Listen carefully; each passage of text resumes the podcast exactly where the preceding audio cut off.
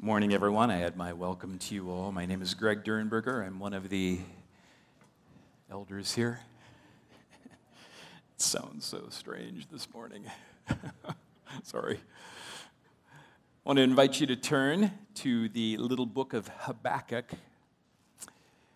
You brought your Bible or your electronic device, or you can give your attention. We'll have the text up on the screen, and we're going to we're continuing to make our way through this prophetic work, and uh, today we're going to be giving our attention to Habakkuk chapter 2, verses 4 through 20.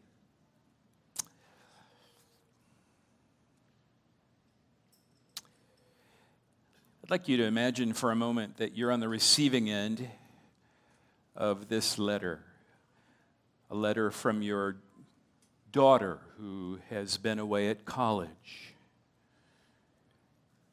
Dear mom and dad, since I've been away at college, I've been remiss in writing, and I apologize in not having written before. I'll bring you up to date, but before I do, please sit down. Are you sitting down? It's important that you sit down before you continue reading this letter. I'm getting along pretty well now that I'm beginning to recover from the skull fracture and concussion I got when I jumped out of my dormitory window when my dormitory caught on fire shortly after my arrival. My concussion is pretty well healed. I only get those sick headaches a couple times a day. Fortunately, the dormitory fire and my jump were both witnessed by an attendant at a gas station. He ran over took me to the hospital and continued to visit me there. When I got out of the hospital, I had nowhere to live because of the burnt out condition of my room. So he was kind enough to invite me to share his basement bedroom apartment with him. It's sort of small, but very cute. He's a very fine young man, and we've fallen deeply in love and we're planning to get married. We haven't set the exact date yet, but it will be before my pregnancy begins to show. Yes, mom and dad, I'm pregnant. I know how much you're looking forward to being grandparents, and I know you will welcome the baby and give it the same tender care and devotion you gave me when I was a child. The reason for our delay in our marriage is that my boyfriend has an infection that I carelessly caught from him. I know, however, that you will welcome him into our family with open arms. He's kind, but though not well educated, he is ambitious. Although he is of a different race and religion than ours, I know that your often expressed tolerance will not be bothered by that in conclusion, now that I've brought you up to date, I want to tell you that there was no dormitory fire. I did not have a concussion or skull fracture. I was not in the hospital. I am not pregnant. I do not have an infection, and there is no boyfriend in my life. However, I have failed history and science and I wanted you to see these results in their proper perspective.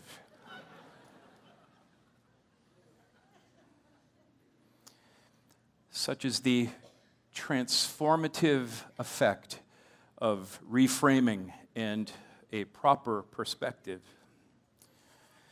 The prophet Habakkuk is another example of someone transformed not by virtue of a a, a shift of circumstances, but by a shift of perspective. Habakkuk's developmental journey begins with unsettling questions and fear. We saw that in Habakkuk chapter 1, verses 2 and 3, where he says, Oh Lord, how long shall I cry for help and you will not hear? Or cry to you violence and you will not save?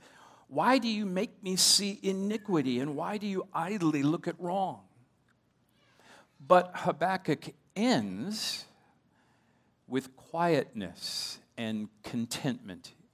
Habakkuk chapter 3, verse 17 says, Though the fig tree should not blossom, nor fruit be on the vines, the produce of the olive fail, and the fields yield no fruit.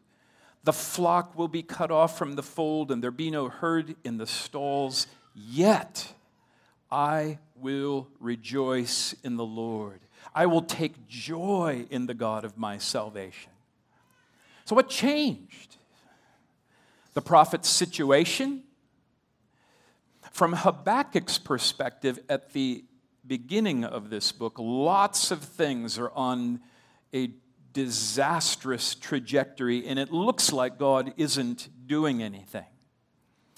But then, Habakkuk, by God's grace, stops, quiets his soul before the Lord, lays his troubles out on the altar of prayer, leaves them there, he intentionally offers to God access to his soul. It's not something that one can do in a hurry. That's why it requires waiting. Does the Lord have complete access to the inner structures of your being? Is, is it, it, it's there that he communicates himself. It, it's there that God communicates himself to Habakkuk. Out of, out of the place of loving union, or as J.I. Packer puts it, divine companionship, Habakkuk discovers the transformative power of a proper perspective, a divine perspective. He is changed, he's the one that's different. Unsettledness gives way to satisfaction, fear gives way to faith. And our text now today in Habakkuk chapter 2, verses 4 through 20, captures the substance of such a divine and transformative perspective. It's not often that we are provided with a view into the interior workings of the human soul. So, what, what God has breathed out here is very, very precious. We're on holy ground, and clearly it is intended for our instruction and our divine perspective. And therefore, it's on account of our desire for this divine companionship and for divine perspective that we, we come to know only through the divine revelation communicated through this book that I want to invite you, if you're physically able, please stand with me and follow along as I read Habakkuk chapter 2 verses 4 through 20.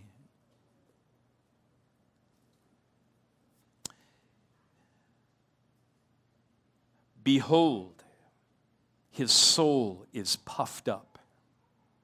It is not upright within him, but the righteous shall live by his faith. Moreover, wine is a traitor an arrogant man who is never at rest. His greed is as wide as Sheol. Like death, he never has enough. He gathers for himself all nations and collects at his own all peoples. Shall not all these take up their taunt against him with scoffing and riddles for him and say, Woe to him? Who heaps up what is not his own. For how long? And loads himself with pledges. Will not your debtors suddenly arise, and those awake who will make you tremble? Then you will be spoil for them. Because you have plundered many nations, all the remnant of the peoples shall plunder you for the blood of man and violence to the earth, to the cities and all who dwell in them. Woe to him who gets evil gain for his house, to set his nest on high, to be safe from the reach of them. You have devised shame for your house by cutting off many peoples. You have forfeited your life for the stone will cry out from the wall, and the beam from the woodwork respond. Woe to him who builds a town with blood and founds a city on iniquity. Behold, is it not from the Lord of hosts that peoples labor merely for fire and nations weary themselves for nothing? For the earth will be filled with the knowledge of the glory of the Lord as the waters cover the sea. Woe to him who makes his neighbors drink. You pour out your wrath and make them drunk in order to gaze at their nakedness. You will have your fill of shame instead of glory. Drink yourself and show your uncircumcision. The cup of the Lord's right hand will come around to you, and utter shame will come upon your glory. The violence done to Lebanon will overwhelm you, as will the destruction of the beasts that terrified them. For the blood of man and violence to the earth, to cities and all who dwell in them. What profit is an idol when its maker has shaped it? A metal image, a teacher of lies. For its maker trusts in his own creation when he makes speechless idols. Woe to him who says to a wooden thing, Awake, to a silent stone, Arise. Can this teach? Behold, it is overlaid with gold and silver, and there is no breath at all in it. But the Lord is in his holy temple. Let all the earth keep silence before Him. And may the Spirit of the Lord open the eyes and ears of our hearts to hear and to trust and rest in God's holy word. Let's pray together.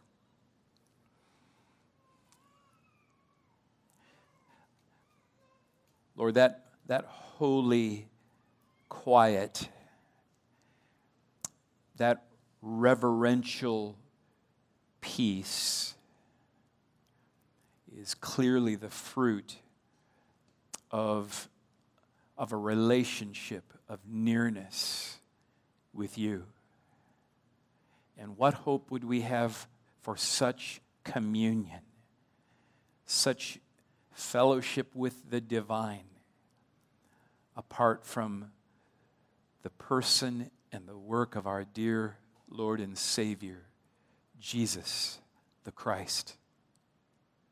We thank you for the access that we have into you and into communion with you,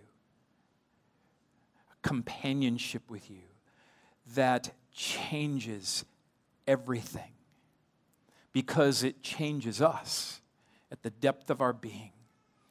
And so we do ask, O oh Lord, that you would open the eyes and the ears of our hearts, that we might hear rightly, to trust sincerely, to rest deeply in all that you are for us.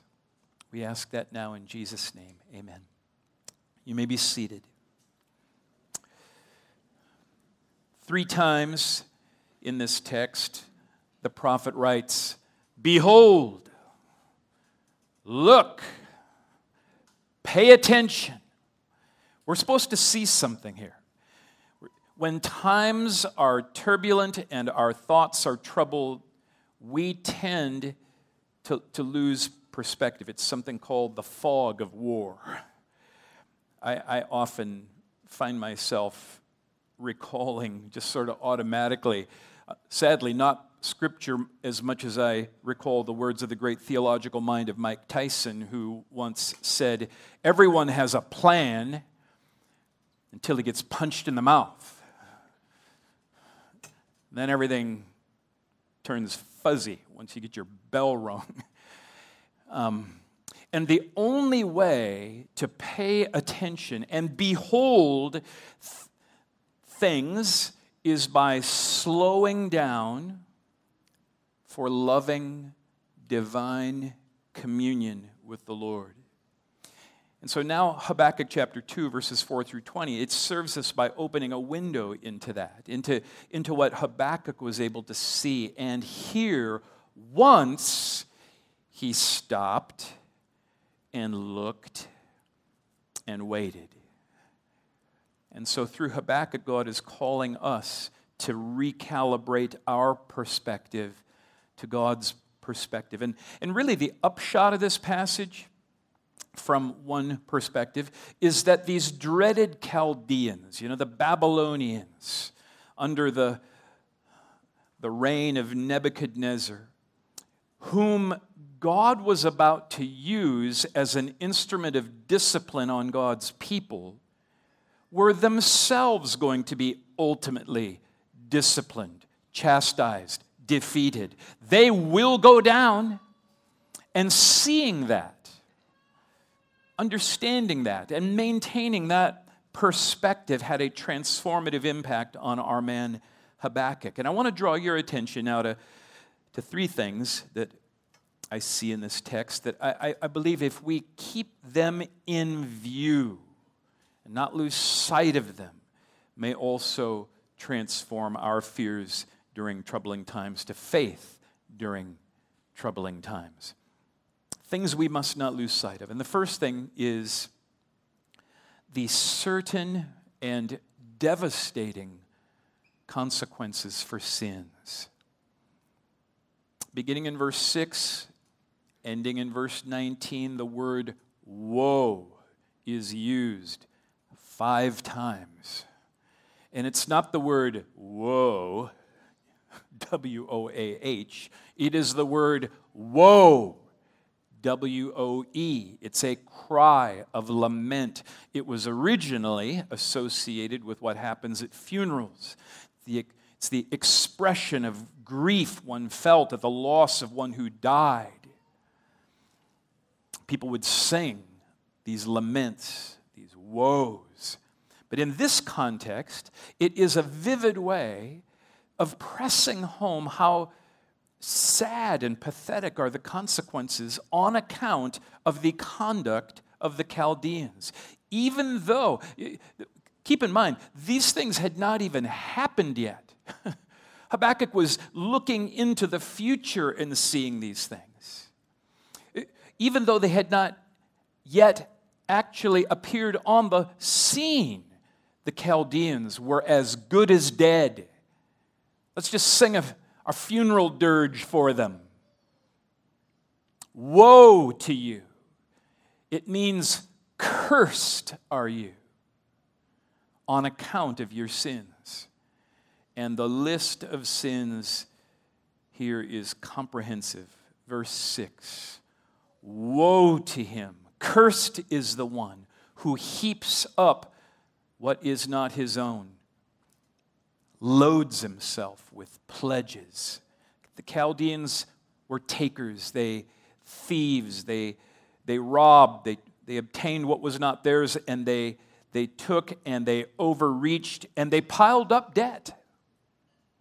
Verse 9 Woe to him who gets evil gain for his house, to set his nest on high, to be safe from the reach of, of harm. You have devised shame for your house by cutting off many peoples. You have forfeited your life.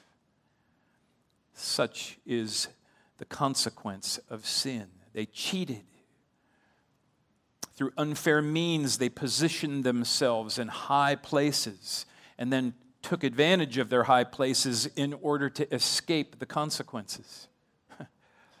Verse 12 Woe to him who builds a town with blood and founds a city on iniquity. There's just no reluctance in them in walking on people, walking over people, and employing violence or whatever it takes to get what they want.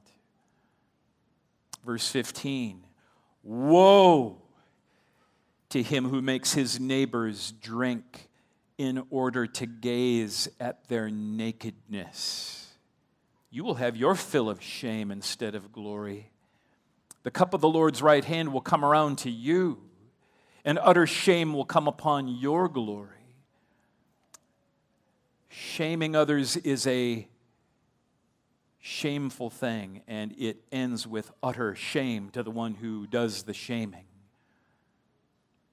Verse 19 Woe to him who says to a wooden thing, Awake, to a silent stone, Arise. Can this teach? This wooden thing, this stone? Behold, it's overlaid with gold and silver, and there is no breath in it at all idolatry, bowing down, looking for life, looking for soul satisfaction in created things that aren't alive. They can't speak, they don't breathe, they don't do it. All it does is end in spiritual deadness, spiritual lifelessness. Now, it's tempting, isn't it? To look at current events, to look at what happens in the world, and to think, I, I, could never get away with that. How, how do they think they can get away with that? How come it is that their sins go unpunished? But, loved ones, the reminder here, the perspective here, is that God keeps a very detailed account, a detailed record of sins. He marks every transgression. According to this text, He marks people's sins before they are even acted out. And one day the books will be opened and all will be held accountable. And behold, every sin committed by everyone, everyone, whether they're Chaldeans or Israelites or they're Marxists or white supremacists or they're liberals or conservatives or atheists or agnostics or Christians, Calvinists, Arminians, complementarians, egalitarians, men, women, boys, girls, whatever their agenda, every sin ever committed by everyone who has ever lived is living, is yet to live, will be punished. And woe Woe, woe, woe, woe. You have forfeited your life. We dare not lose sight of that. The fact that there are consequences for sins. Otherwise, our perspective will be such that when we see sins going on all around us, it's crushing. Second, we dare not lose sight of where God is going. In, in crazy, unsettling, troubling times, many will ask, Where is this? Where is all this going? Where is it going to end? And apart from a divine perspective, which is the result of deep divine companionship, we can lose sight of where God is going. And, you might say, well, you mean God's going somewhere? and the answer from Scripture is a resounding yes. Yes. Scripture reveals that God has an overarching aim in all that He has done in history past, all that is happening in history present, and where history is going to culminate. And apart from a firm conviction about where God is heading and guiding and leading and directing history, as well as a firm conviction that nothing can stop him, thwart him from getting there, any and every troubling gust of circumstantial turbulence will knock us off balance. God has a goal in history. According to Isaiah chapter 46, verses 9 through 10. I am God and there is none like me, declaring the end from the beginning, from ancient times, things not yet done, saying, My counsel shall stand and I will accomplish my purpose. God has a purpose, He has a goal. There's, a, there's an an end. And He's already made it known. And He's going to get there. And nothing is going to stop Him. God has a goal, and nothing can stand in the way of Him achieving it. According to Habakkuk chapter 2, verse 13, Behold, is it not from the Lord of hosts that people labor merely for fire and nations weary themselves for nothing? I mean, when you, when you look out on history and you go, what, what are they doing? They're wearing themselves out. God is the one who is doing that. He's the one who's over that. It's from the Lord of hosts that people labor merely for fire and the nations weary themselves for nothing.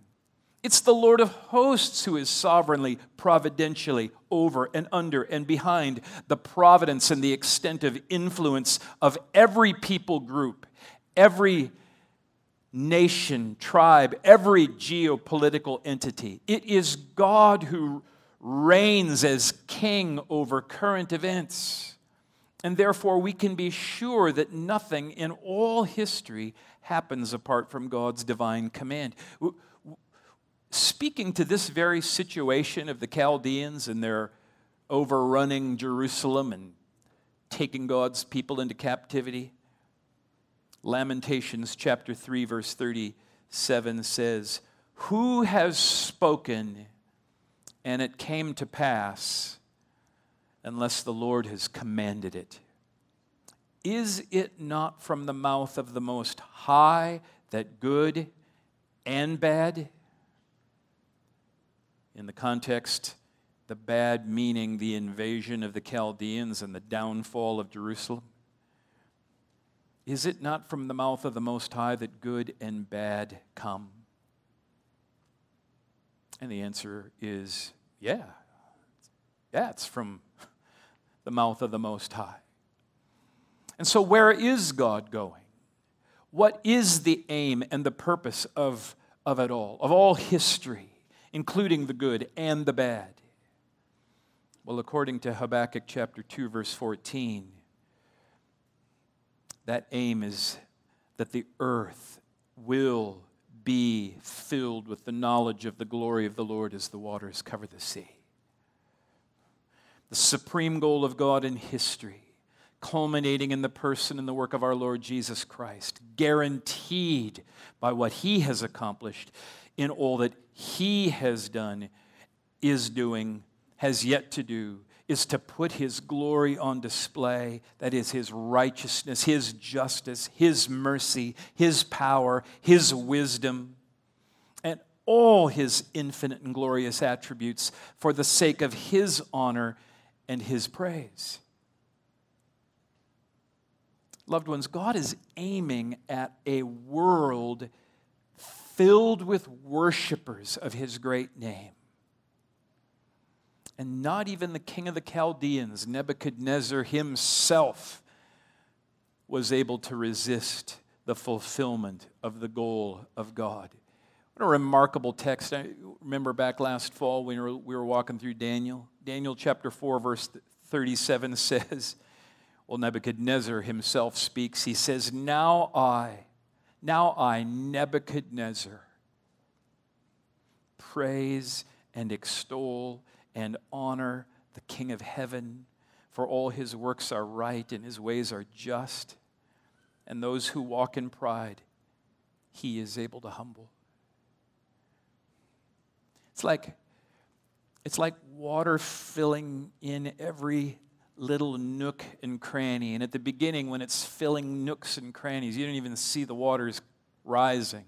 But once every little nook and cranny is full and it keeps rising and rising and rising, eventually, eventually, the earth will be filled with the knowledge of the glory of the Lord as the waters cover the sea. All of history, all of history, including our current events, will serve God's purpose and fulfill His aim to be known and loved and revered and praised by some from every nation, language, tribe, and people. Do not lose sight of that in the midst of all that's going on. It will happen. And then one more thing here before we pause for the Lord's Supper. I think it's right for us to, to be mindful that to not lose sight of the, the soul satisfying impact. Just, there's just a very practical soul satisfying impact of this divine companionship attested to by Habakkuk. There's, there's a, a very attention getting contrast going on in this passage, in this particular passage, between the Chaldeans and the righteous, first of all. See it in verses 4 and 5. Behold, look, check this out. His soul, that is the Chaldeans, that's personified in, in a singular he, his soul is puffed up. It's not upright within him. But the righteous shall live by his faith. Moreover, wine is a traitor, an arrogant man who is never at rest. His greed is as wide as Sheol. Like death, he never has enough. So over here, you got the puffed up guy, the proud guy. He's, he's looking for comfort through things that only serve to numb his restless soul. He drinks a lot and, you know, trusts the promise that it holds out. And he realizes, well, that, that promise was a lie. He was a traitor. Instead of peace, he's never satisfied. He never has enough. The righteous, on the other hand, lives by faith. He lives in this quiet, patient reliance on some, some one eternal. He looks away from himself. He draws in fullness for his soul from all that God has promised to be for him. It takes time, it takes quietness, undistractedness. One person over here is looking to conquest and achievement and gain for his sense of well being, just more and more and more, just never gets enough. External markers of, are his measure of success. And for a season, it really looks like he's on top of the world. But his greatness is temporary, and the fruit of all that ambition is this field of fractured relationships and bodies strewn everywhere and shame. It's, it's said that you cannot live at warp speed without warping your soul. That's the Chaldeans. Meanwhile, the one over here lives out of deep, daily communion with the Lord, the Lord who rules and reigns over all that's going on in the world. And that bears a totally different kind of a fruit. That's the other contrast. His fruit is joy in and all that God is for him. His heart hunger is satisfied. Habakkuk 3:19 says, "God, the Lord is my strength. The Lord is his strength not him. he makes my feet like the deer's, he makes me tread on high places. Well, this guy is using deception to gain the high ground. This guy is trusting in the Lord to take the high ground. Even in troubling times, on account of his divine companionship, the fruit of his life is humility and reverence and peace. Habakkuk 2:20 is really a, a picture of this. The, the Lord is in his holy temple. Let all the earth keep silence before him. That's, that's the appropriate thing. That's the fruit of, of divine companionship, living by faith. It's, it's the ability to, to sit in silence and reverent calm before the Lord. It is a remarkable tone shift in the tone of the text. You, you can't help but notice how verses 4 through 19 communicate this just this emphatic denunciation of the Chaldeans' sins. The text is marked by biting sarcasm and mockery. Verse 6 says, Shall not all these take up their taunt against him with scoffing and riddles for him and say, Woe! Who are all these? Who are all these who take up their taunt and their scoffing? And, and are we to understand all that trash talk. That's what it is. It's just trash talking and ridicule. Is that intended to be prescriptive for those who claim the moral high ground and the theological high ground? It seems that the all these who are singing their sarcastic funeral dirge in verses 6 through 19 it seems that they're the nations and the people groups that are referred to in verse 5. He, again, this is now referring to the Chaldeans, he gathers for himself all nations and collects as his own all people. So he's, he's crushed all these people, he's defeated them, humiliated them, whatever. And then in verse 6 it says, Shall not all these take up their taunt against him. So, so, so the ones that are taking up the taunt and the trash talk, it's a reference really to anybody who has suffered at the hands of Babylon.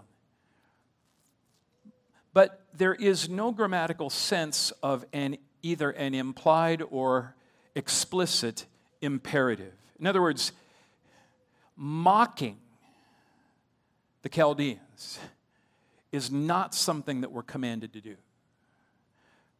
M- mocking our oppressors is, is not something for which we are commended. I mean, seriously, we don't need an imperative to celebrate, to, to just feel the impulse of, yeah, yeah, they're getting it, yes. We don't need that. We don't need to com- be commanded to do that. We just want to do that. Mocking fools, mocking our enemies, it comes quite naturally. In fact, since it is the Chaldeans who are ordained by God, established by God, sent by God to administer the chastisement to Judah. Listen, the people of God are the last ones, the last ones that we should be hear, hearing taunting and scoffing and sarcastic ridicule. You know, it's like the, the football team that's just getting plastered. You know, they're just losing, just getting humiliated and womped on. And, and you know at the end of the game they're down by you know 10 touchdowns and some guy makes a great hit and he goes yeah, go and you just go whoa man you guys are getting killed. You don't have any time for that stuff. It's sadly incongruent. But for the people of god who live according to their faith for the people of God who walk in divine companionship. There's a, there's a contrast of reaction, is there not? They don't join necessarily in singing the songs of sarcasm. They, they recognize that their countless sins are covered. They trust that their guilt has been removed. It's on account of absolutely nothing that they have done except to repent of their sins and cast themselves on the mercy of the Lord. Mercy obtained through the bloody death of a victim offered up in their place. And the, and the outstanding fruit of that faith is self giving love for God and engagement with the lost for their praise of the Lord, including the proverbial Chaldeans, out of the richness of relationship with the King who is over all kings, out of the richness and depth and fullness of, of the relationship with the Lord who is over all lords. They join with all creation in humble reverence and quietness of soul. And when they sing, when, and they do sing, when they sing, they sing songs of joy with trembling when they sing, and oh, how they do sing, they exult in God's greatness loudly, passionately, with broken-hearted compassion. And so we, we also must not lose sight of the cross. Because it is through God's grace alone, by God's grace alone, through faith alone, in Christ alone, that our hearts then become the temple of, the, of God. We become the temple of God where He takes up His residence. And by His Spirit, He comes to dwell among us. We're no better than the Chaldeans. We're all guilty of countless sins we entrust ourselves to nothing in men or in and of ourselves, but in God alone. He is here. He is here if you are trusting in Him alone, dwelling among, in, through His people by the grace of the Holy Spirit, and to the praise of His unmerited kindness and His redeeming grace. The most appropriate response for all the earth is to close our mouths for a bit in humble, grateful, peaceful, soul satisfied silence. Let's pray together. Oh, the good fruit that comes from divine contemplation. Contemplating who you are, O oh God, contemplating what you have done, are doing, and will do, contemplating the consequences of sin, contemplating your unthwartable purpose and aim accomplished through the person and the work of our Lord Jesus the Christ.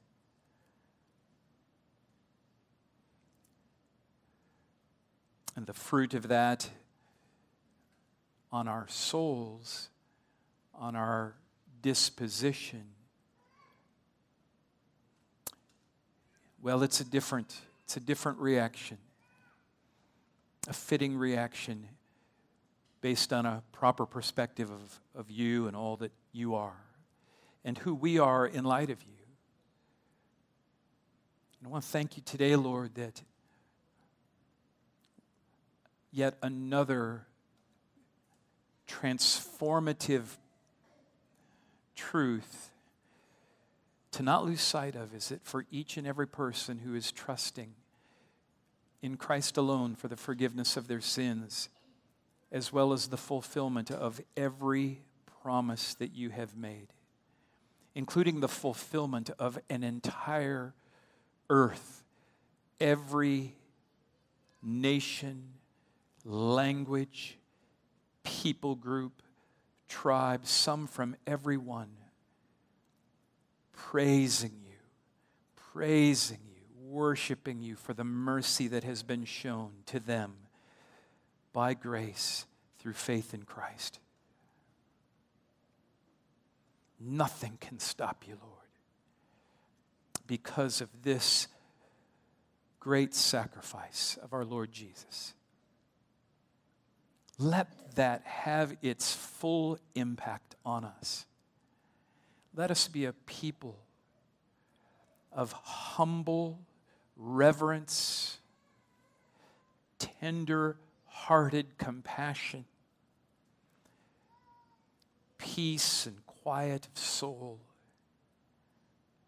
And let that preach to the world of the truth of who you are and all that you've done.